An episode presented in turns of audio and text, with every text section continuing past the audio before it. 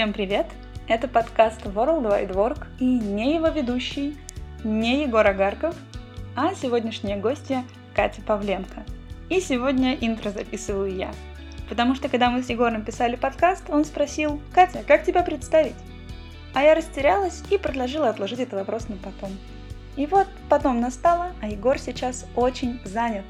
Он прямо сейчас переезжает в Санкт-Петербург, из которого я полтора года назад уехала в Израиль, где с тех пор и живу.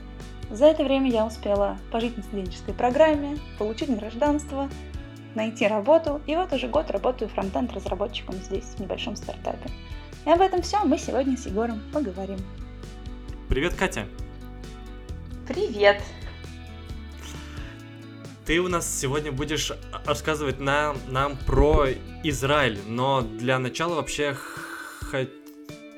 хотелось бы узнать чуть подробнее о тебе. Чем ты, собственно, занимаешься и чем, может быть, э, можешь быть знаменита в интернете, там, в Твиттере или еще где-нибудь? Я Катя, и я занимаюсь фронтендом уже сколько-то лет, наверное, поэтому я и знаменита, если действительно знаменита в Твиттере. А, из каких-то великих дел, за которые меня могут знать, это то, что я была в программном комитете Holy.js, а так, наверное, я просто классный твиттер. Слушай, а если ты была в программном комитете Holy.js, возможно, ты сначала выступала на Holy.js? Потому что я, честно говоря, там не видел людей в программном комитете, которые бы до этого не выступали на Holy.js. Ну, мне так показалось, по крайней мере. А, нет, я не выступала, и более того, до того, как я попала в программный комитет, я даже не выступала ни вообще ни на каком этапе. На каком-то крошечном, крошечном, крошечном за несколько лет до этого. А, но так вышло, что, короче, короче говоря, хитростью хитростью, коварством и удачей я попала в программный комитет Holy.js, а, ничего не выступая. Потом где-то в процессе я выступала на ВСД, но просто как-то не придумала ничего классного, чтобы пойти на холле. И лень было готовиться, честно говоря. Поэтому нет. А ты давно уже самим фронтендом занимаешься? А, в этом году 6 лет, 7 лет. В зависимости от того, в какую сторону брать. А, в прошлом году я говорила, что 6, наверное, в этом году. 2000, короче, 14 года я занимаюсь фронтендом, то есть получается 6, 6 с половиной сейчас. Поэтому будем брать сторону 7, просто так э, более внушительно звучит. Вот, до этого я была каким-то грустным дизайнером, а потом так удачно получилось, что я по знакомству устроилась младшим фронтенд-разработчиком, и с тех пор понеслось. А ты сама этого прям хотела или типа, ну давайте по -по попробую? Не, ну, типа, я училась на программиста много-много лет, точнее, 4 года в политехе в питерском, и программировать я умела, и пока работала дизайнером, это был не просто дизайнер, а дизайнер отвратительных флеш-баннеров, которые никто не видит, потому что у них стоит AdBlock. И параллельно я вообще программировала на ActionScript. Это типа, когда ты пишешь код для отвратительных баннеров, ну и не только. Вот, и я приходила домой и такая, господи, как надоело делать баннер, какой кошмар. Вот, и мой друг такой, он говорит, а не хотела бы ты пойти во фронтенд? Я говорю, можно. И у меня был знакомый в какой-то компании небольшой, и я пришла к ним на собеседование, они такие, ты знаешь вот это? Я говорю, нет. А вот это? Нет. А знаешь, чем двойное равно отличается от тройного? Я говорю, нет. Они такие, ну хорошо, делай тестовое задание. Вот. И я его сделала, я тогда же и про гид узнала. Я помню, что я типа сидела такая, надо гид, гид-ветку сделать и запушить было куда-то. И в тот момент, когда я поняла, что ты когда меняешь гид-ветку в консоли, у тебя реально файлы пропадают, у меня такая типа, о боже мой, magic, magic. Вот. А, Короче говоря, не то, чтобы я прям сильно хотела конкретного фронтенд, но мне всегда нравилось то, что типа визуально видно. Баннеры, дизайн, э, сайтики с этой стороны экрана. Ну, я так понимаю, что тебе из этих основ удалось сначала поработать в каких-то э, российских компаниях, да? А почему в итоге решила покинуть страну, компанию и уехать в Израиль? А, ну, на самом деле, во-первых, как бы это вопрос причины и следствия. То есть я уехала не потому, что я еврей, но потому что я еврей, я уехала. А, ну смотри, ты живешь в Санкт-Петербурге, да, за окном Санкт-Петербург. Я знаю, что ты собираешься переезжать буквально через неделю. А, я уверена, что тебя это не отговорит, но просто представь себе, ты живешь в Санкт-Петербурге, вокруг тебя вот эта погода постоянно. А, и все такое грустное. И тут вдруг выясняется, что ты еврей, и жизнь становится лучше, выясняется, что что ты имеешь право на то, чтобы поехать в другую страну, вообще получить гражданство и все такое прочее. И ты думаешь, господи, почему нет? Я ждал этого момента всю свою жизнь. Давайте, несите побольше. Ну, то есть, как бы, мне всегда хотела уехать, честно говоря, из Петербурга как минимум, а так получилось, что из страны сразу заодно уехал. А, а, а, а, собственно, насколько я знаю, программа репатриации, она же как бы, ну, давно известна, и, ну, почему вот именно только сейчас э, решилась? Или ты о ней не, не знала, что так можно? Я как-то не знала об этом. А, и мне как-то в голову не приходило. Я в целом никогда не была в Израиле, ничего не в курсе была. И вот, типа, в далеком-далеком 2000 там каком-то 15 году моя коллега слетала на эту 10-дневную программу, про которую больше всего говорят, а, сказала об этом мне, и я такая, а, а, а, кажется, мой дедушка еврей, а, что-то такое, и подумала, что когда-нибудь обязательно я поеду, мне тогда было там 22 года. Вот, и в итоге я собиралась, собиралась, и я не знала, что можно репатрироваться, я просто думала, что можно съездить, и мне как-то вообще в голову, ну, прям, я не мыслила этой категории. А потом я съездила на эту программу в итоге, там нам сказали, что можно поехать на восьмимесячную программу, типа учиться, жить в общежитии, все это практически бесплатно. Я начала собираться на нее, собиралась, собиралась, э, откладывала, откладывала, потом в какой-то момент не выдержала резко, короче, все в жизни сложилось так, что все надо брать и ехать. Собралась, уехала, и пока жила тут, поняла, что возвращаться я не очень хочу, и тут очень классно. Угу. А какие у тебя вообще бы были ощущения и впечатления вот от, от, от, от этой программы? Вообще, а расскажи чуть подробнее, как она, собственно, работает? Восьмимесячная программа? А, смотри, история такая, как бы есть репатриация. Репатриация — это возвращение на родину. И э, из-за Холокоста и прочих-прочих событий есть такая тема, что очень многие евреи, они живут не в Израиле, а у них есть полное право жить там. Вот, поэтому это называется программа репатриации, когда ты возвращаешься на свою исконную э, родину. И этой программе миллион лет, ты прав. И часто люди приезжают, я-то, понятно, программист, я приехала такая, типа, JavaScript, чистые функции, там, типа, функциональное программирование, они меня все сразу захотели, наняли, я работаю. Вот, но большинство людей приезжают, у них профессии, которые вообще не масштабируются, ну, то есть, там, ты, твоя профессия связана с разговорами с людьми, да. Как ты будешь это делать на иврите? Никак. И этим людям нужно каким-то образом интегрироваться и готовиться. И им вообще страшно. Очень многим людям... Я то просто взяла и переехала, я, я не знаю, как так вышло. Очень многим людям страшно, это нормально. И эти программы восьмимесячные их придумали для молодежи, их можно только до 30 лет взять. А когда ты приезжаешь, это такая, типа, демо-версия, ты никому ничего не должен, ты заплатил небольшие бабки, ты живешь в общежитии, тебя учат ивриту. А, есть программы просто с ивритом, как моя, есть программы, где ты еще где-то какую-то профессию получаешь, то есть я изначально хотела ехать на Красное море, в город Дейлат, учиться на преподавателя серфинга. И я даже, когда задумалась об этом, я такая, окей, я сейчас вот буду работать программистом, буду ходить в спортзал, чтобы мочь отжаться хоть один раз, потому что без этого, типа, на серфинг будет грустно как-то ехать. Вот, короче, людям дают профессии, есть программистские такие программы, для тестировщиков есть, там, короче, все подряд есть. Есть даже массаж. Вот я все время хочу, чтобы была программа ноготочки, потому что в Израиле известно широко, что хорошие ноготочки делают только репатрианты из России, женщины. Вот, но программы ноготочки почему-то нет до сих пор, но скоро, наверное, появится. У меня друг был на программе фитнес-тренер, короче, все, что хочешь, есть. И ты приезжаешь и в таком типа пионер-лагере живешь, учишься, чтобы потом осознанно принять решение, готов ли ты здесь оставаться, чтобы у тебя уже был какой-то язык, у тебя уже была какая-то там профессия, понимание того, в какой области ты готов здесь можешь работать и так далее. Вот. А, так как это все делается на бабке э, еврейского э, фонда Сахнут, а, то это тебе не бесконечная сумма, и вообще эта программа, короче, в каждой стране грант разный. А, то есть э, в России, то есть людям, которые вот имеют русский паспорт, нет из России, им дают 10 тысяч долларов. Блин, я что-то плохо помню. Или нет, вся... А нет, наоборот, я вру, вру, вру, вру, вру, вру, вру. Вся программа стоит 10 тысяч долларов.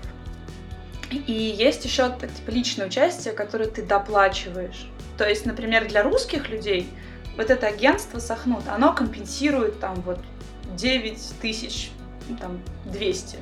И ты доплачиваешь 800 долларов. Для американцев оно компенсирует там типа 2000, да, например. И они доплачивают... Я серьезно, у каждой страны разная. И еще от этого зависит условия. Например, русские люди, они, ну, в зависимости, опять же, от программы, в каждой программе разные. То есть, допустим, если ехать на фитнес-тренеров и жить в пустыне в жопе мира, то это стоит бесплатно вообще, а ты вообще ничего не платишь. А программа, которую я брала, она стоила 800 баксов за 4 месяца, при этом тебе эти деньги возвращают за стипендии. Тебе платят мелкую стипендию и регулярно, ты их получаешь назад, то есть, по сути, ты ничего не платишь. А есть программы подороже, где ты платишь, но тебя при этом чему-то учат. То есть у меня была там возможность поехать на программу «Ювелирное дело», и она стоила, по-моему, 3000 долларов на, э, на 8 месяцев. Но ты, типа, доплачивал за обучение. Тут, короче, такие типа, плавающие штуки. Вот. И... И, в общем, так как в основном в большинстве своем русских программ дешевенькие, живут они тоже дешевенько. А, мы жили в шестером в трехкомнатной квартире. А, причем квартир у нас было несколько, штук шесть, наверное, всего на программе, или семь, квартиры были разного качества. У нас теперь было два туалета и машинка, которую кто-то до нас туда купил. У кого-то был один туалет на шестерых, и не было машинки стиральной. А, в общем, всякого разного такого всего.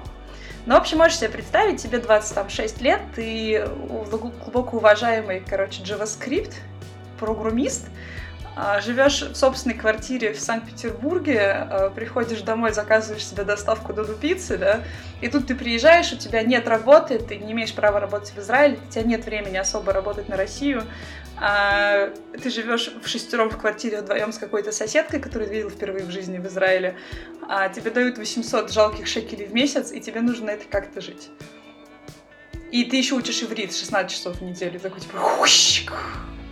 А вот эти уроки, это было как в школе или как в, в институте? То есть у тебя есть там отдельная школа, в которую ты обязан там ходить, домашки, все такое, нет? Да, короче, да, да, да, и это было для меня шоком, потому что все, что... Если ты спросишь каких-то других ребят, которые были на такой же программе, как и я, они скажут, о, мы 8 месяцев висели в Израиле, тут же еще типа легалайз, мы, короче, развлекались, наслаждались, ни хера не делали.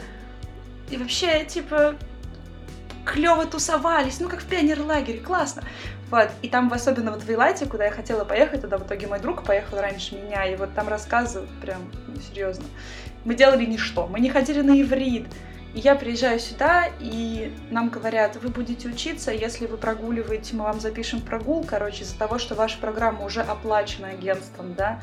Если вы будете прогуливать, то мы вычтем эти деньги из вашего гранта, и вы должны будете их доплатить вот, и все это очень серьезно. Ну, как выяснилось потом, естественно, можно сказать им всем э, нет, но я повелась. И мы ходили на все эти уроки. У нас в 8 утра начиналось первые 4 месяца иврит. С 8 до часу дня мы приходили. Вот все вот эти вот, знаешь, люди, которые в Москве, в Петербурге, там, в Киеве, вот, были глубоко уважаемыми самостоятельными личностями. Вот, мы приходили офигевшие в 8 утра, вот такие, типа, благо идти было 5 минут до школы, сидели. У нас такие еще, знаешь, ужасный э, был класс с такими стульчиками, с, со столиком, как в американских фильмах, только гораздо худшего качества. А, нам выдали 2,5 килограмма учебников, надо было их носить каждый день, класть на этот стульчик, туда ставишь кофе, кофе падает на пол. А, и там ходит такая замечательная учительница, русская женщина, которая много лет, очень, очень хороший учитель иврита, очень, знаешь, такая, типа, посвящает прям всю себя, ну, знаешь, русская женщина 50 лет, которая всю себя отдает. Вот, и такая, повторяем за мной. Машлом эх, машлом хай. Ты вообще, типа, повторяешь это и так убейте меня, пожалуйста. И так 8 месяцев. Но было прикольно. Но это я сейчас так думаю. Тогда я думала, какой кошмар. Ага, то есть а, я так понял, ты, ну, судя по твоему рассказу, ты попала в, в, в компанию, ну, в смысле, в, в там, в, в, в квартире в этой, в, в, в, этой школе, ты попала в компанию таких же лю людей из СНГ, то есть ты говорил из Москвы, там, из Киева, там не было прям совсем иностранцев именно других. Не-не, у нас программа русскоязычная, а. то есть если у тебя русский паспорт, ты едешь на русскоязычную. То есть это была не СНГ программа, но она именно русскоязычная. Mm-hmm. То есть программу может в целом поехать любой человек, ну, допустим, условному американцу, наверное, не очень весело жить с русскоязычными людьми в квартире и ходить на иврит с русскоязычным преподавателем, да. А были там хитрецы всякие разные а, в других программах, которые там как-то позвонили, договорились, поехали на американскую программу, при этом уговорили оплатить им весь грант, потому что они русские. А почему русским денег-то больше дают? Потому что русские бедные. Нет, без шуток. Считается, что русский человек, он бедный, поэтому ему нужно дать больше грант. Вот. И этот хитрец уговорил, что ему нужно дать больше грант, но на американскую программу. Вот, и он там жил вот с американцами. А, но я не такая хитрая была тогда. Теперь я, конечно, более хитрая, потому что я живу и как бы ассимилируюсь в Израиле. Но тем не менее. Угу. Окей, понял. А вот э, хорошо, с программы это звучит интересно, и с репатриацией более-менее понятно. А вот я, а вот если я захочу в Израиль, я вот не еврей, могу например, я переехать в Израиль, устроиться туда в компанию и как бы остаться там жить, не будучи евреем, например. Короче, если а, у тебя из способов, если ты хочешь получить гражданство... Почему, почему прикольно иметь гражданство Израиля, да? Паспорт хороший тем, называется Даркон. Даркон, на самом деле, в переводе на русский язык с иврита просто паспорт. То есть это не какой-то супер паспорт, а просто паспорт. А, получает Даркон. Даркону безвизовый въезд в практически там все страны, кроме мусульманских, э, Америки, Австралии. То есть, грубо говоря, с комбинацией русского и израильского паспорта ты можешь въехать, ну, вообще практически во весь мир без визы. Или с очень простой визой по прилету. Если ты не еврей, ты можешь стать евреем себя. То есть ты совершенно искренне можешь пойти и сделать, называется гиюр. Гиюр — это когда ты прям принимаешь еврейскую веру. Плюс это еще не все, то есть тебе нужно не просто прийти сказать, а я теперь еврей, я верил в макаронного монстра, а теперь я верю типа в еврейского бога.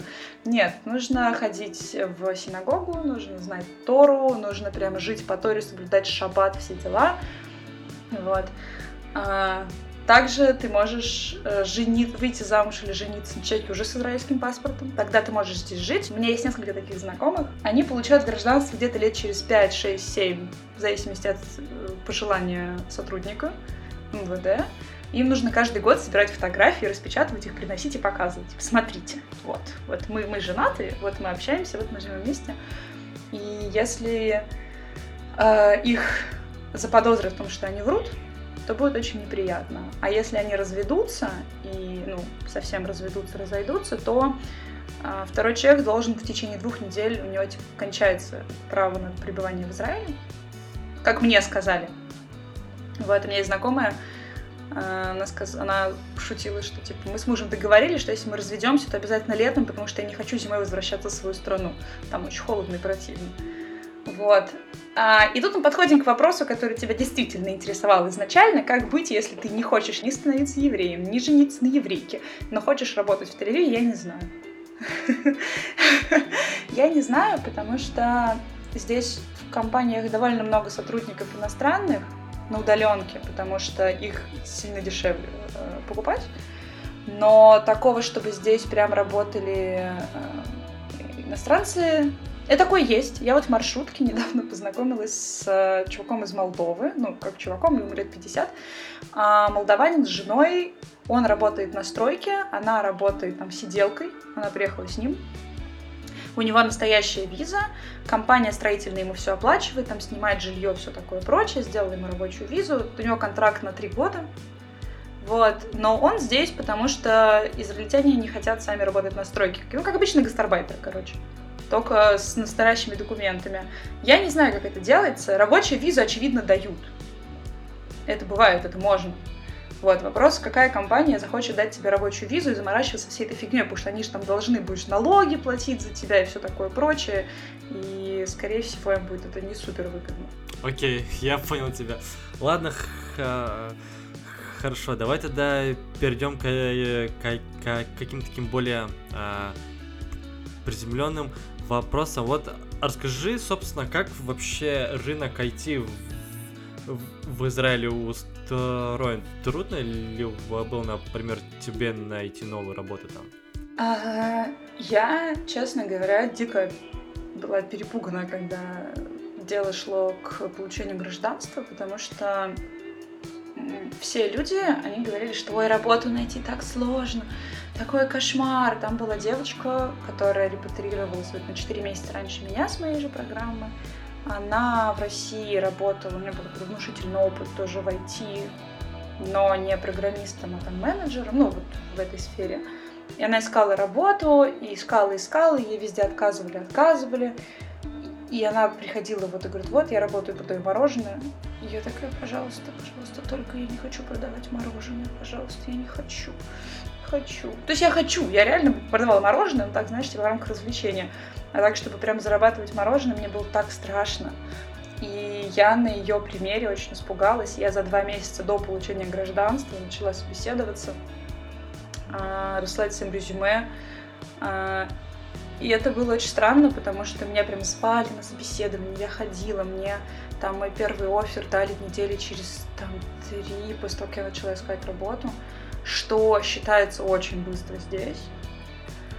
А в итоге, ну, первые две недели у меня очень плохо все откликались на мои резюме, потому что в России-то как? Вот сколько вот ты представляешь себе, если вот ты сейчас решишь сменить работу, вот сегодня, да, через какое время ты получишь офер, который будет тебя устраивать? Ну, я думаю, что, наверное, недели за две, но будет зависеть, конечно, от того, как будет быстро идти процесс. Но если, допустим, что компании прям как, как, как, как, как каким-то нужно там нанять быстро разработчика, думаю, что недели за две там можно, можно будет. В Израиле месяц считается очень быстро.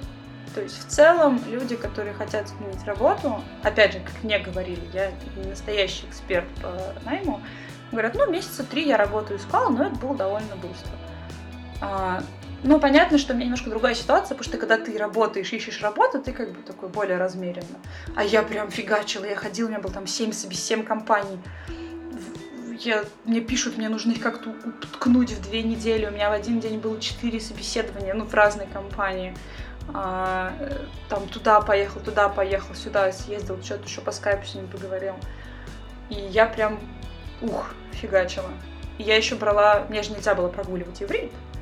Я брала фейковые больничные, чтобы не ходить на иврит, прям вот все как в школе. Я пришла к одному врачу, сказала, ой, что-то у меня, короче, насморк. Мне дали больничные на три дня, потом через три дня выяснилось, что мне не хватает этого. Я пошла к другому врачу, потому что я же не могу как бы, ну, эмулировать насморк так долго, которого у меня нет. И я такая, ой, что-то спину прихватила, сидеть не могу. Она такая, давай мы тебе сейчас вколем что-нибудь в мышцу. Я такая, ой, не надо в мышцу, я в это не верю. Можно я просто дома полежу? А то в школе нужно все время сидеть, так больно. Это был такой позор. Вот. Ну, в общем, она мне выдала. И я ходила, ходила, ходила. И нашла, работу нашла вот относительно быстро относительно быстро. Я не знаю, что будет, если дальше пойду искать работу. Может быть, я просто была такая очаровательная, знаешь, типа свежая, еще не подрумянившаяся русская девочка. Тут же все любят русских программистов, они очень серьезные, очень много работают. Ну вот. Непонятно, что будет дальше. Но в целом был ок. Но все мои остальные друзья, практически все, у кого там нет, знаешь, типа какого-то гиперопыта, и кто не умеет как бы гладко стелить, у них все это идет гораздо дольше. Прям гораздо. А, я, а если не секрет, как-то отличается процесс собеседования и найма, ну, по, по сравнению, например, с той в России? Бесконечно отличается. Ну, то есть, вот как я устроилась работать в Тинькофф, например. Это последняя компания, где я работала перед тем, как уехать. А, я откликнулась на HeadHunter на семинаре на вакансию. Мне написал письмо HR буквально там на следующий день и через два дня. Я написала HR, а давай в Телеграме. А она такая, давай. Мы переписывались в Телеграме через два дня, и мы там согласовали собеседование. Я пришла на него с утреца. Мы два часа поговорили, мне провели техническое собеседование с HR, с руководителем отдела. И в тот же день мне написали, окей, вот тебе офер. Да, заняло неделю. А техническое собеседование заняло у меня там два часа, это включая... А, я еще между этим сходила в офис еще раз поговорить с командой и посмотреть на офис, потому что я очень боялась, что в open space будет плохо, и страшно, и громко, и шумно. Э, спойлер, нет, мне вообще в open space в Тинькове было очень классно. Это все заняло недельку. А здесь ты приходишь, значит, ты, во-первых, откликаешься на вакансию. Дай боже, там через неделю HR прочитает твой отклик. Да, и он тебе напишет письмо хорошо, там позвонит тебе, HR с тобой поговорит, потом с тобой поговорит, если ты не дурак, ну прям нет, не совсем дурак, с тобой, значит, потом тебе позвонит какой-нибудь программист.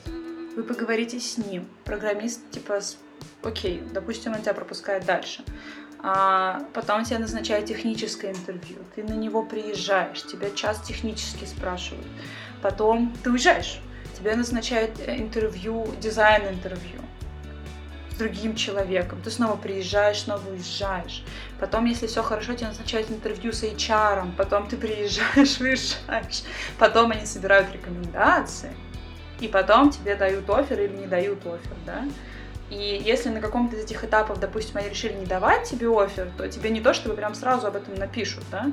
Они сначала подождут. Ну или там, знаешь, был другой кандидат. У нас э, недавно мы нанимали... Опять же, у разных компаний все немножко по-разному, но в целом вот это вот, знаешь, вот эта вот длительная штука из пяти собеседований, когда тебя вот со всех сторон посмотрели, вот, знаешь, как курочку гриль, вот так покрутили, ну вот, вот со всех, и вот тут, и вот тут, вот, чтобы пропекшийся был. А, это очень, ну, это как бы довольно часто встречающаяся история.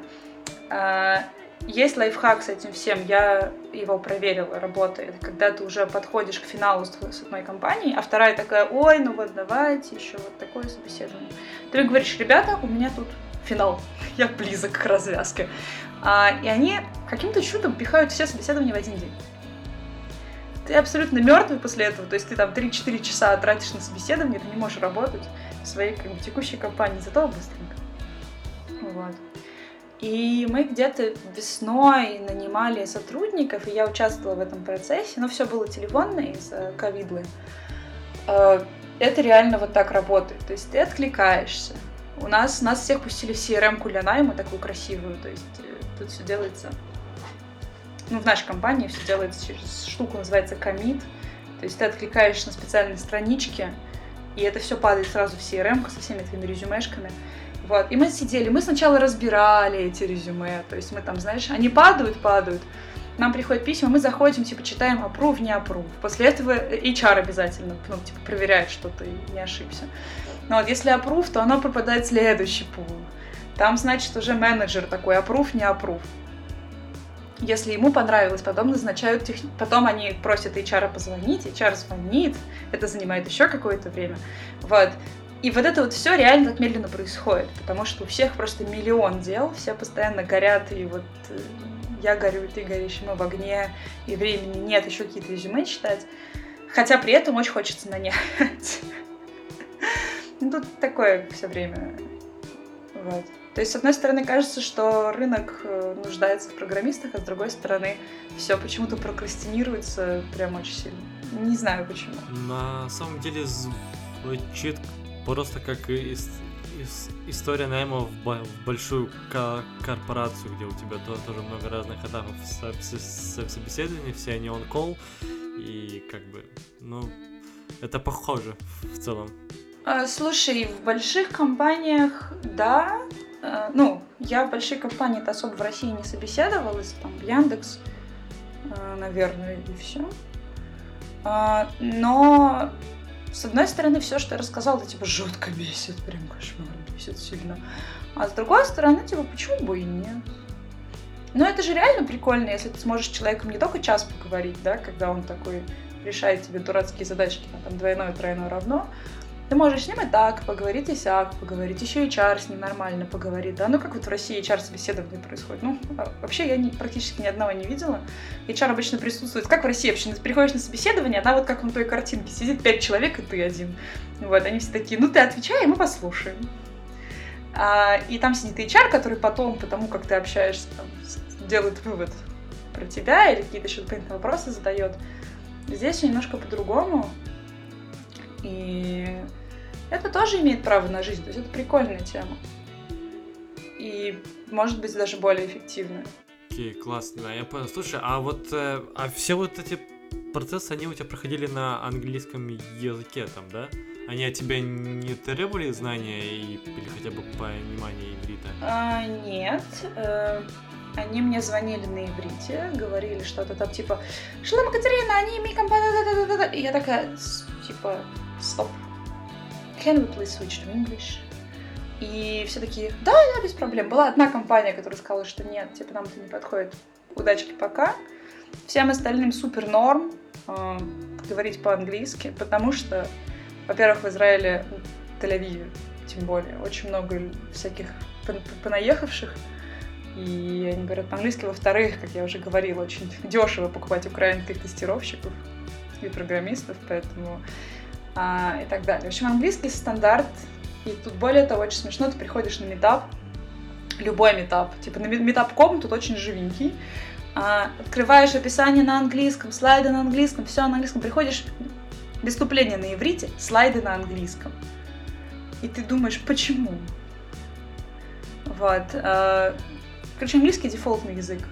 Но вот мне пишут иногда письма на иврите какие-то рабочие, там в LinkedIn, знаешь, иногда пишут типа «Здравствуйте, э, как дела?»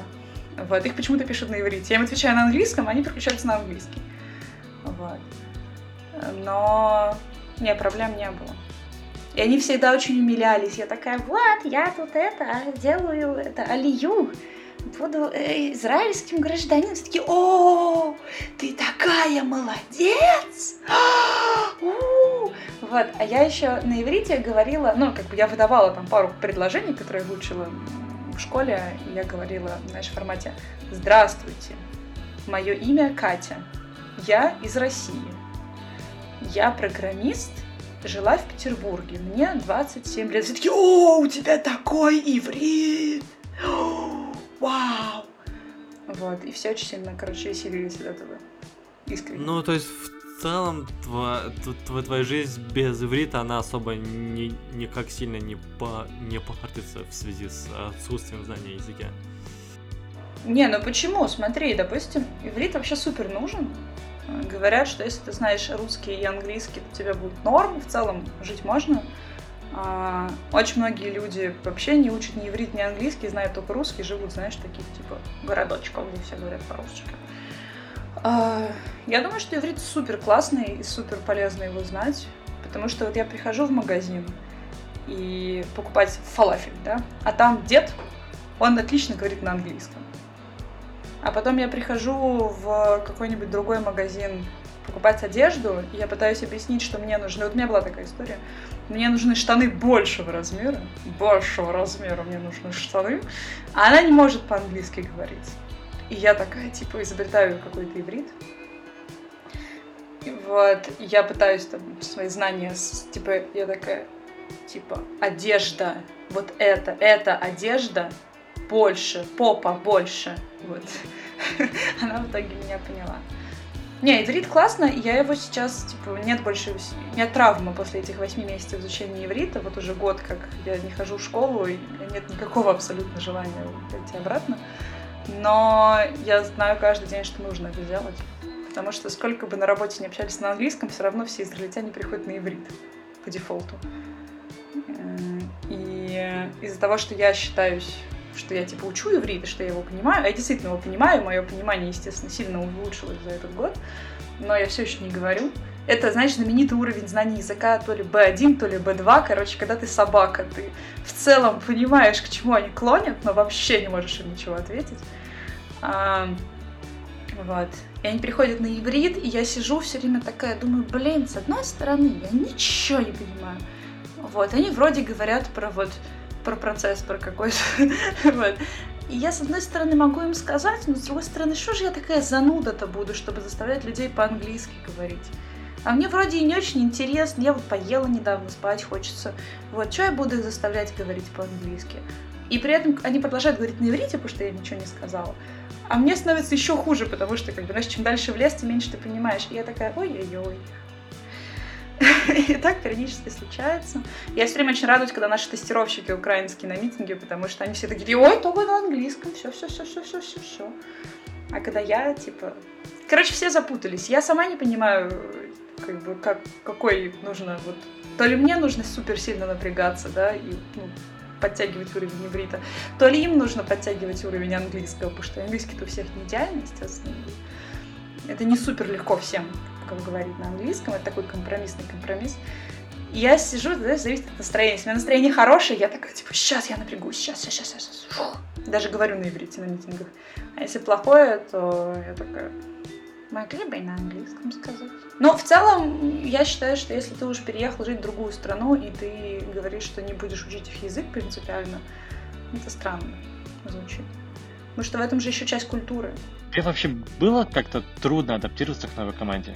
Мне кажется, что я все еще адаптируюсь к новой команде, потому что я работаю вот сейчас уже, получается, там год и один месяц. И я все еще чувствую себя в космосе периодически. То есть ребята, во-первых, они все меня в среднем постарше. Не знаю, как так вышло. А, то есть в средний возраст моей компании там ближе к 40. Среднее количество детей в моей компании 2.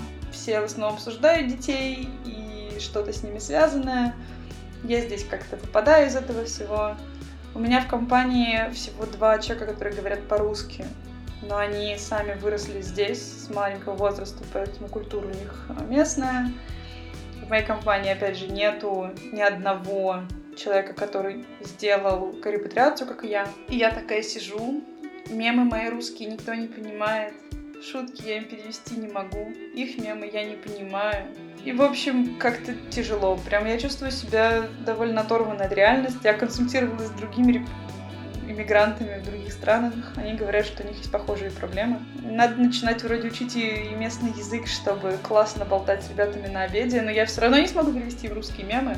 Поэтому иврит я, конечно, учу, но немножко тяжеловато. Я никогда особо не была как бы, фанаткой российской культуры, пока жила в России, и не была фанаткой российской погоды, пока жила в России. Вообще не была фанаткой особенно, но здесь я такая...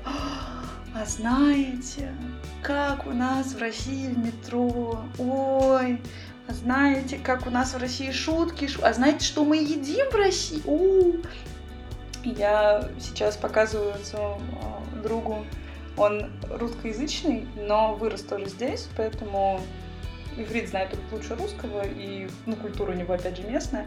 Я ему показываю русские фильмы, и сегодня вот мы смотрели сериал «Школа» Валерии Гай Германики. Во-первых, я обожаю сериал «Школа», а, но я показывала его ему, я каждые пять минут такая, а вот это классный руководитель, а вот это вот так его школа выглядит, а вот так вот в ларьках, а знаешь, вот это вот снег, а когда снег, короче, знаешь, как отстойный, когда ты идешь в колготках, а тут снег идет, а потом у тебя мокрые ботинки. Ой, я обнаружила в себе год спустя ну, полтора года спустя такую тоску вообще по, по всей этой культуре мелкой абсолютно, которую ты вообще никогда не замечаешь, когда живешь я очень хочу в Россию. Ну, вот, наверное, карантин тоже влияет сильно сейчас. И я периодически просыпаюсь, такая, как же хочется в Россию. С точки зрения какой-то крутизны специалистов, мне кажется, что здесь все как-то немного по-другому работает. Во-первых, когда я искала работу, ну, ну, во-первых, нужно сказать, что здесь люди до 23 лет обычно в армии служат. Поэтому, когда тебе 28, ты приходишь и говоришь, здрасте, у меня 6 лет опыта, это довольно непривычно. А, бывают такие люди здесь, кто не служил в армии, там, или в армии служил в войсках, на которых был программистом, это тоже бывает. Но в целом это непривычно. Я приходила на позицию сеньор-девелопера на собеседованиях, и мне давали какие-то задачи, которые серии вот в России давали там middle, middle June. А, я их решала вот очень легко, очень быстро, и все таки вау, офигеть! Я так и не поняла, короче, что случилось. То ли сеньор русский и сеньор местный это разные, потому что здесь еще есть какие-то принципы, какие-то head-off, в общем, тут, как называется еще? А, забыла. Что есть еще всякие разные названия должностей, которые я никогда не, не слышала в России. Не знаю. Но в целом, и сообщество, кстати, здесь, это тоже прекрасные вещи. В России все сидят, ну, в Телеграме, наверное. Э, в Слаке есть какие-то каналы. Здесь вся тусня, угадай где? В Фейсбуке! А в Фейсбуке, как ты себе представляешь, вести дискуссии про код вообще невозможно. В Фейсбуке и в WhatsApp. Вот это две самые любимые вещи для социального взаимодействия. Что Facebook, что WhatsApp мы, замечательные русские программисты, не можем оценить. А, ой-ой-ой. Слушай, а вот такой вопрос интересный. А как вот он для тебя звучит, этот язык? Ну, просто каждый язык он все равно как-то от, от, от, отличается какими-то там фонетическими особенностями или чем. Вот э, есть ли какие-то для тебя такие особенности зв звуковые или еще, которые вот тебе мешают или кажется не, не необычные, там какие-нибудь звуки особенные или еще что-нибудь? Честно говоря, я уже забыла, то есть из-за того, что я уже полтора года слушаю это все постоянно, у меня каких-то, э, ну, уже не могу сказать, что что-то конкретное там цепляет ухо. Здесь много всяких шипящих х, с, есть э, пропадающая буква, это называется буква гей. Вот. И если, допустим, русский человек вот говорит фразу, это сильно русский акцент, фраза будет звучать, неважно, что она значит, типа «они холехет ли ям хайом». Да, а как она должна звучать на, типа, правильном иврите, которым я тоже сейчас не владею, это будет, типа «они олехет ли ям айом». И ты слышала вот, типа, с одной стороны Х, с другой стороны А какое-то. Я сказала, типа. А должна быть какая-то середина, которую абсолютно невозможно произнести. Вот, это и, э, и на иврите, иврит бедный язык с точки зрения э, словарного запаса, потому что слов тут супер мало, прям супер мало слов, э, супер мало букв, э, гласных нет.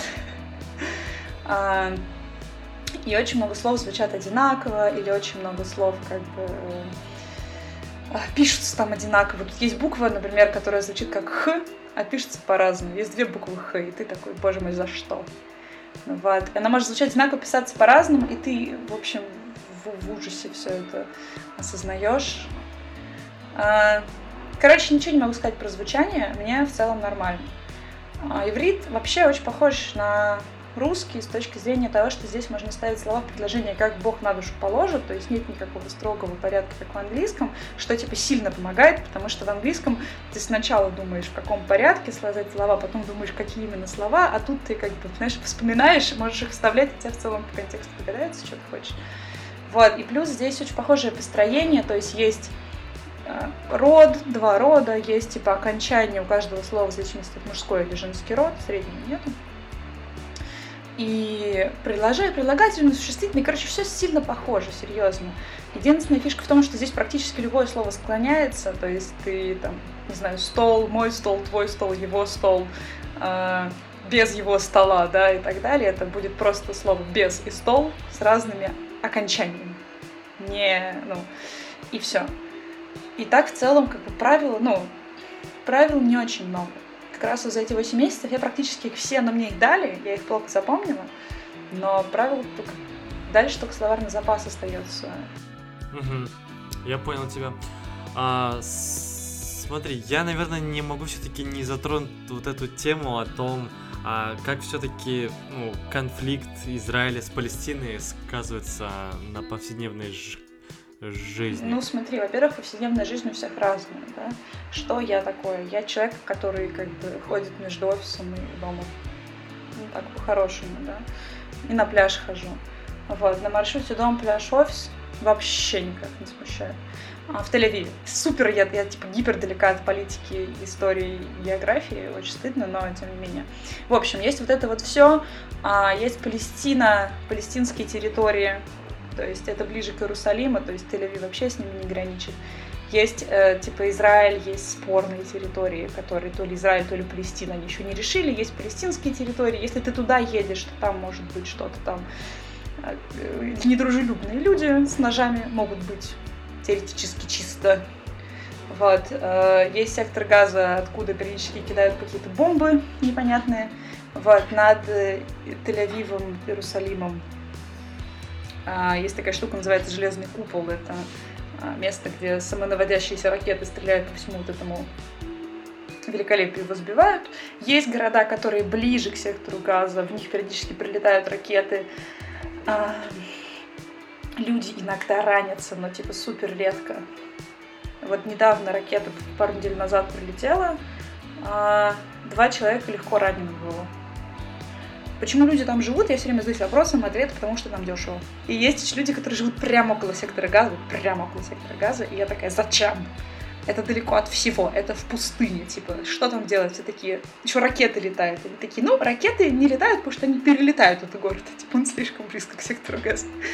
Короче, никак не сказывается. Если, ну, как бы, я не агрессивная, там, сионистка, есть люди, которые там принципиально живут на этих спорных территориях. Я нет, мне вообще все равно и никак не влияет. Кроме новостей про падающие ракеты, вообще нет. Угу. А сами мя местные тоже уже особо никак на это внимание не обращают. Ну, я есть что мы сейчас, наверное, можем говорить только в рамках Тель-Авива? Честно говоря, я с местными особо по этому поводу, ну, знаешь, вот как ты в России приходишь на кухню на работе и такой, а что на выборах, там что было, о, вот это вот, тот, тот в коме лежит, значит. Ну, я в таких диалогах не участвую, а, поэтому мне сложно сказать, они все идут на иврите, но я не слышала вообще ни разу про Эмуха, никакого обсуждения на кухне про вот это все. Если говорить про всяких вот людей нашего возраста, у меня на работе просто всем ближе к 40. Они чуть постарше, практически все, поэтому есть немножко другие темы. А если говорить про друзей, там, моих друзей, израильтян, то от них я тоже такого не слышала. Вообще. Ну, то есть их больше интересуют выборы. Да, вот, как это называется? Роша Мишала выборы главы правительства, ну не президента, а вот премьер-министра, премьер-министра, что, типа какие-то там падающие бомбы, господи, да что такое? Зачем? Окей, okay, понятно. Ладно, хорошо, давай тогда от этой мрачной темы, темы перейдем к самому Тель-Авиву. А ты опиши, пожалуйста, город. Что он из себя вообще Тель-Авив представляет? Тель-Авив — это город на берегу моря. Средиземного. Это то же самое море, которое в Турции и на Кипре. Но здесь тоже оно очень... Но здесь оно чуть-чуть теплее, чем на Кипре, это точно, я проверяла. А, короче, город, город э, на холмах, поэтому на велосипеде без электропривода на нем ездить тяжело. А, много всяких выс высоток, строек, высоток и так далее, потому что видимо, есть спрос. Не знаю, кто в них живет, видимо, офисы будут находиться. Миллиард каких-то мимо стартапов, очень много. Вот, называется, ну, типа, Израиль страна стартапов. Их просто дофига, каждый открывает свой стартап, на них дают инвестиции, и вот эта вся IT-сфера приносит какие-то просто нереальные деньги в страну не помню процент, они там публиковали где-то какие-то новости. Короче, все это очень хорошо развивается. Везде стройка или высотка, высотка, высотка, фигак, трехэтажное какое-то отвратительное здание. Вот, в нем люди живут с плесенью. А, фигак, высотка, высотка, высотка. Нет, плесень тут везде, потому что климат такой. Вот, и у меня была плесень. Во всех домах есть плесень, достаточно просто ну, либо поливать ее хлоркой периодически и закрашивать, либо если все совсем плохо, то ты вызываешь там какого-нибудь специального человека, и он антиплесневой штукой протирает. Но плесень это типа не новость, серьезно. Вот. Ну да. Короче, тут такое, всякие домики, домики, домики старенькие, старенькие, старенькие, старенькие, потом фигак высотка. Но при этом старенькие домики, ты, наверное, себе представил сейчас, знаешь, типа российскую глубинку, вот эту вот деревянную хрень, где туалет на улице. Нет, этот домик, в нем, конечно, плесень, но, во-первых, вокруг него офигенные деревья растут, которые сажает э, правительство города, в котором он находится. А в самом домике живут какие-нибудь веселые геи. У веселых геев висит на этом домике радужный флаг, э, надувной розовый фламинго стоит, у них там постоянно проходят вечеринки. Вот, с плесенью вместе. Вот. Ну, короче, Тель-Авив такая... На самом деле очень маленький, население 400 тысяч человек. 800 тысяч человек. Ну, чуть меньше миллиона. А, и вот. И пробки везде. Пробки из-за чего? Из-за того, что много машин, из-за того, что улицы узкие?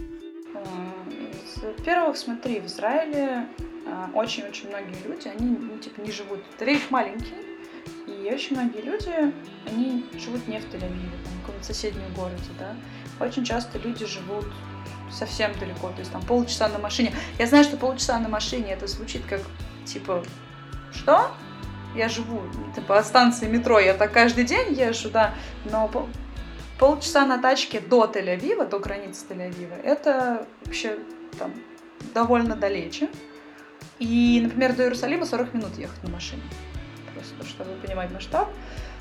И люди живут там, и они на это ну, в Тель-Авив ездят на машине работать. Потом едут обратно из Тель-Авива жить. Вот. Естественно, тут просто бесконечное количество пробок, потому что очень высокий спрос. Даже сейчас, вот мы сейчас сидим во втором карантине, говорят, на трассах большие-большие пробки. Ну и плюс улицы маленькие, и парковка платная. И вот, э, поэтому все очень плохо. Я, в частности, поэтому машины не покупала, когда приехала, потому что, типа, а куда я на ней буду ездить? На работу мне не надо, типа, она такая дорогая, бензин такой дорогой. А помимо автомобиля, что еще по, по улицам Тель-Авива ездит? Мопеды в бесконечном количестве, это, типа, супер мопедный климат. А зимой здесь плюс 10, наверное, минимальная температура в Тельчике. А, дождь, дождь дикий идет зимой, но когда не идет, на скутере вообще офигенно. Вот. э, И плюс еще есть типа, классные электросамокаты, потому что Тель-Авив... Но они появились года два назад, мне кажется. Я не представляю себе, как можно было два года назад здесь жить, потому что сейчас ты выходишь из моря, начался шаббат, в шаббат реально не ходит транспорт, то есть ходят какие-то маршрутки, э, не, типа, не государственные, но они ходят там в два направления и все. А ты, если ты живешь не в Тель-Авиве, то тебе все только такси брать или там машину арендовать. Если ты живешь в Тель-Авиве или там типа, чуть-чуть за ним, и тебе эта маршрутка идет не в сторону твоего дома, ты берешь электросамокат, сканируешь его с телефона, встаешь на него и едешь домой там за 20 минут. Офигенно. Еще вот эти холмы не нужно преодолевать, то есть ты такой и приехал. Вот. Для этого нужно, правда, права иметь, чтобы в предложении зарегистрироваться, ну, водительские. Но можно как-то пройти какой-то супер простой тест на теорию и получить разрешение на управление с этим самокатом. Вот. Такие дела. Самокаты, скутеры, мопеды, велосипеды. Велосипеды электрические, кстати, здесь очень много. До того, как стало модно вот эти самокатики, у всех был велосипед. Ну, не у всех, конечно. Велосипед обычный, в нем такой, типа, здоровенный, жуткий аккумулятор. У меня у друга был такой, он жил на третьем этаже без лифта, и лицо, с которым он приходил домой с этим велосипедом, потому что его же украдут на улице, было абсолютно неописуемо. Когда он сдал на права на мопед, купил мопед, он прям такой, боже, как, как хорошо теперь. Ух, приятный стал. Окей, а, ну, в общем, следующее я бы хотел спросить, э, как вообще происходит поиск жилья в Израиле, и вот где вот его искать? Какие, может быть, ты особенности опишешь, связанные с этим? Из чего тогда вообще складывается цена на аренду жилья? То есть сколько, например, в среднем может вот стоить аренда? Я очень много знаю про этот вопрос, потому что переехала 1 сентября, я жила год, снимала комнату, сейчас я переехала в отдельную квартиру, и квартиру мы искали где-то полтора месяца. Хотя я жила в комнате, я сняла ее, как только получила гражданство. Мне очень повезло то, что нашлась комната, которую я могла снять вместе с своими знакомыми. Потому что, когда ты снимаешь жилье, ты подписываешь контракт на 12 месяцев, ты предоставляешь документы с работы, что у тебя есть зарплата, что ты не какой-то лох. Ты отдаешь э, 12 чеков на весь год вперед, э, которые хозяином наличивает каждый месяц сам. И у меня ничего этого не было, у меня не было гражданства. Даже если я его получила, у меня вот только-только есть банковская карта, нет ни одного документа с работы. В общем, я слабо интересна хозяину квартиры. Так вышло, что у меня были знакомые, у которых как раз выезжала девочка. И я вот год прожила с ними. А в целом мне больше не хочется жить с соседями, потому что 8 месяцев в общежитии, окей, ты готов эмоционально к тому, что будут люди ругаться из-за того, что у вас не помыта посуда. Когда ты живешь год и платишь за эту квартиру, оплатила я довольно много, моя комната стоила 3 вместе со всеми счетами за электричество, газ и жилищный налог это выходило где-то 60 тысяч рублей в рублях. Комната в трехкомнатной квартире, но у нас было три комнаты, у каждой комнаты был свой собственный туалет, у нас была крыша, на крыше была, был гриль встроенный прямо в дом, у нас было два салона, наверх двухэтажная квартира, на первом этаже салон с телевизором и кухней, на втором этаже салон, где э, у моих соседей была музыкальная студия. Вот, это все стоило 60 тысяч рублей.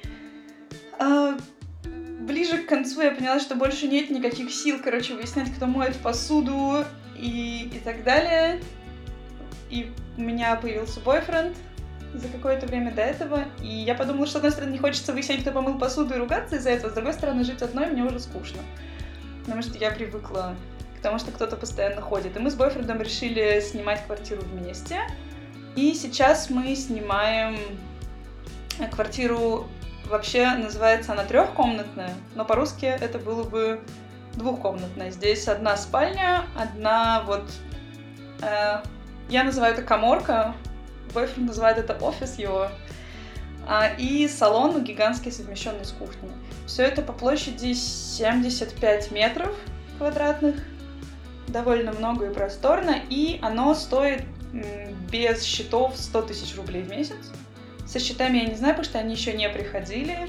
Но учитывая то, что мы включаем кондиционер 24 на 7, я опасаюсь, что это будет еще 1020 рублей на счета. Но фишка в том, что все эти русские суммы, как вы уже, наверное, поняли, для Израиля абсолютно нерелевантны, потому что зарплата здесь тоже другая, чем в России, и цены на, цены на все здесь выше, и в целом это как-то соразмерно с зарплатой. Жилье искать это полный цирк. Мы полтора месяца ходили, смотрели. Тут есть свое местное Авито. На местном Авито люди вообще не парятся. Иногда выкладывают фотографии, которые сделаны телефон перевернутый где-то. Ты можешь открыть объявление, там есть фотография унитаза и фотография вида из окна. И написано а, «хорошая квартира». Ты приходишь, а там... Может быть, реально хорошая квартира, кстати. А может быть, нет. Мы посмотрели где-то 30 квартир, потому что первая мне очень понравилось, но друг сказал, что нет, подожди, это неправильно, неправильно так делать, мы не понимаем рынок, нам нужно посмотреть примерно 10, чтобы понять, чего мы хотим. Я такая, ну если это уже идеально. Он такой, не-не-не, мы не можем этого знать, даже если мы ее потеряем, это хорошо, мы будем знать наши границы. Короче, 30 квартир спустя могу сказать, надо было брать ту, не надо всей этой фигней страдать вообще никогда. Потому что в итоге мы снимаем квартиру на соседней улице чуть-чуть дешевле но та квартира имела свои там преимущества. Вот. Причем ты же не можешь просто прийти и снять квартиру. Тут же хозяин, властелин всего. А, обычно квартиры в Тель-Авиве в центре. Я живу не в самом Тель-Авиве, а типа там километр от него. Ну, примерно можно считать, что я живу, не знаю, могу на районы Петербурга переложить, например, там в, в московском районе. Ну, где-то вот еще уже не центр, но еще не жопа мира. Вот, и в Тель-Авиве, если ты снимаешь в центре Тель-Авива, люди обычно приходят уже с деньгами, с документами, прямо смотреть квартиры, чтобы подписать договор на месте. Потому что там очереди, квартиры сдаются за день. А здесь мы пришли, посмотрели, мы общались с жильцом, мы созвонились с владельцем. Владелец может выбирать. Владелец выбирает, он спрашивает, кто кем работает, он просит прислать. Вот я присылала свои документы о зарплате. Он может отказать кому-то, потому что ему кто-то не понравился, например, неплатежеспособный. И это полный цирк, потому что у владельца есть просто все его карты, а ты такой, ну, ущемленный, не ущемленный. Вот. В общем, очень увлекательный квест, не рекомендую. А, можно взять агент. Вроде как его государство обязало брать не более чем половину месячной аренды, но Кому это интересно? Все истории, которые я слышала, брали ровно месячную аренду. Причем что делает агент? Он сидит на тех же самых сайтах, что сидишь ты, и просто катается на машинке между квартирами в лучшем случае. Ну, вот. Мы этого избежали, но я с ужасом смотрю с перспективы нового переезда. Это максимально увлекательно. А, еще есть две площадки. Есть местная Авито, на котором вот эти вот непонятные фотографии и телефон, а есть Facebook. Все делается, все лучшие квартиры на Фейсбуке. Ты открываешь, и там уже абсолютно, как мы все знаем, ужасный интерфейс для чего угодно, особенно для поиска квартиры. Фотографии, выкладывается пост, красивые фотографии, написано «Идеальная квартира, показываю сегодня в 5 часов вечера». И все, больше ничего. Ты должен написать ему личное сообщение, написать в комментариях, что ты написал ему личное сообщение, чтобы он его увидел. Он пришлет тебе адрес, ты приходишь в 5, ты уходишь с работы посреди дня, приходишь в 5, стоишь в очереди на то, чтобы посмотреть эту квартиру, заходишь туда, смотришь квартиру, если повезет, ты ее снимаешь, ну, если она тебе понравилась. Если не повезет, и ты не пришел в 5, все, ты можешь про нее забыть. И так постоянно. И мы завели Трелло, и в этом... Ой, боже мой.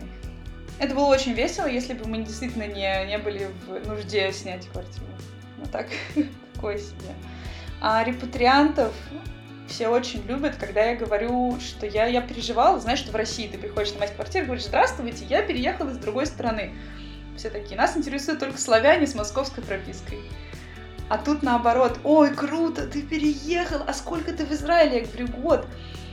О, ты так классно говоришь на иврите, так здорово, так здорово. Но, возможно, связано с тем, что я говорю еще посреди всего этого, что я программист. Как только хозяин слышит, что ты программист, работаешь э, в IT, ну, здесь называют high-tech.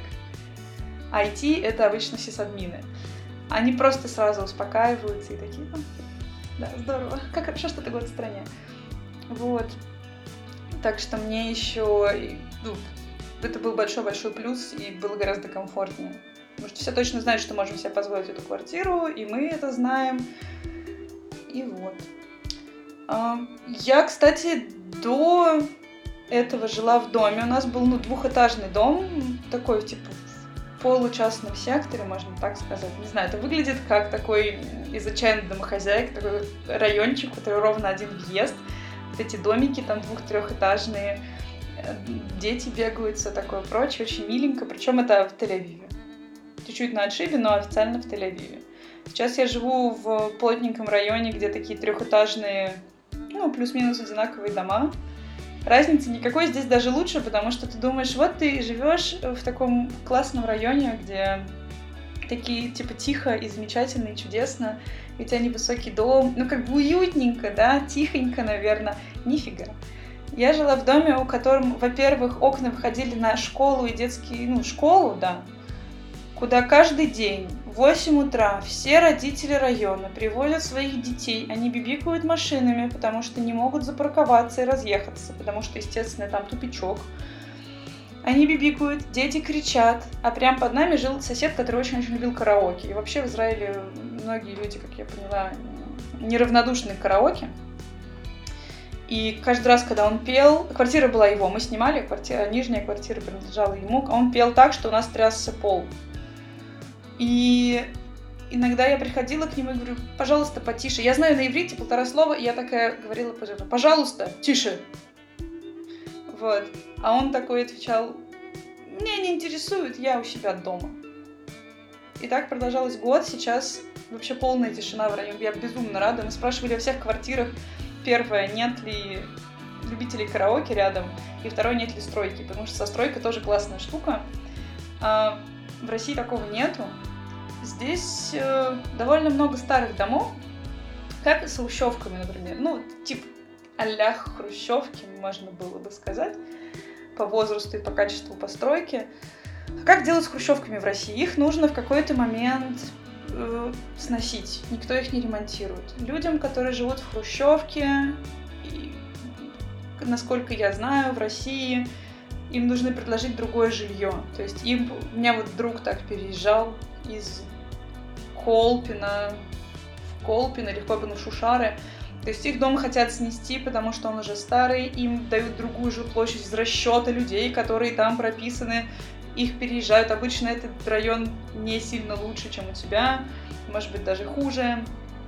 И все мучительно. Здесь дома не сносят, их улучшают. То есть несколько, пару лет это занимает, пару лет тебе нужно либо жить в другом доме и снимать, либо еще зависит от реновации. А в этот момент э, Здесь находиться нельзя, но зато после ремонта это бесплатно, государство, качество твоей квартиры улучшается. Домам добавляют этажи, дома делают гораздо красивее, меняют э, все коммуникации, пристраивают лифты, короче, все классно. Но фишка в том, что жить рядом с этим домом абсолютно невозможно. Что никаких поблажек тем, кто рядом живет и вынужден это слушать, нет. И эта вся система проходит повсеместно везде в Израиле. И каждый раз, когда ты находишь квартиру, и она тебе нравится, ты должен, обязательно должен, во-первых, обойти район по кругу и посмотреть, нет ли объявления о том, что этот дом будет проходить реновацию. Во-вторых, зайти на сайт города и посмотреть, нет ли его в планах на реновацию. В-третьих, спросить владельца. Иногда это добавляют в договор, что там, если дом или соседние дома будут проходить программу, то вы можете выехать. Потому что если этого не произойдет, и у тебя в договоре это не будет прописано, и ты въедешь, и посреди твоего же проживания начнется ремонт в соседнем доме, это просто смерть. Просто смерть. И у нас сейчас друг переехал. А, он израильтянин, он давно живет здесь, он часто снимает квартиры. Вот он снова переехал в новую. И зашел туда и открыл окно. Здесь из-за солнца на окнах такие, называется, трисы, то есть такие встроенные прямо в окна жалюзи большие. Он зашел, открыл эти жалюзи впервые, потому что, когда он строил квартиру, они заедали, и хозяин обещал их починить.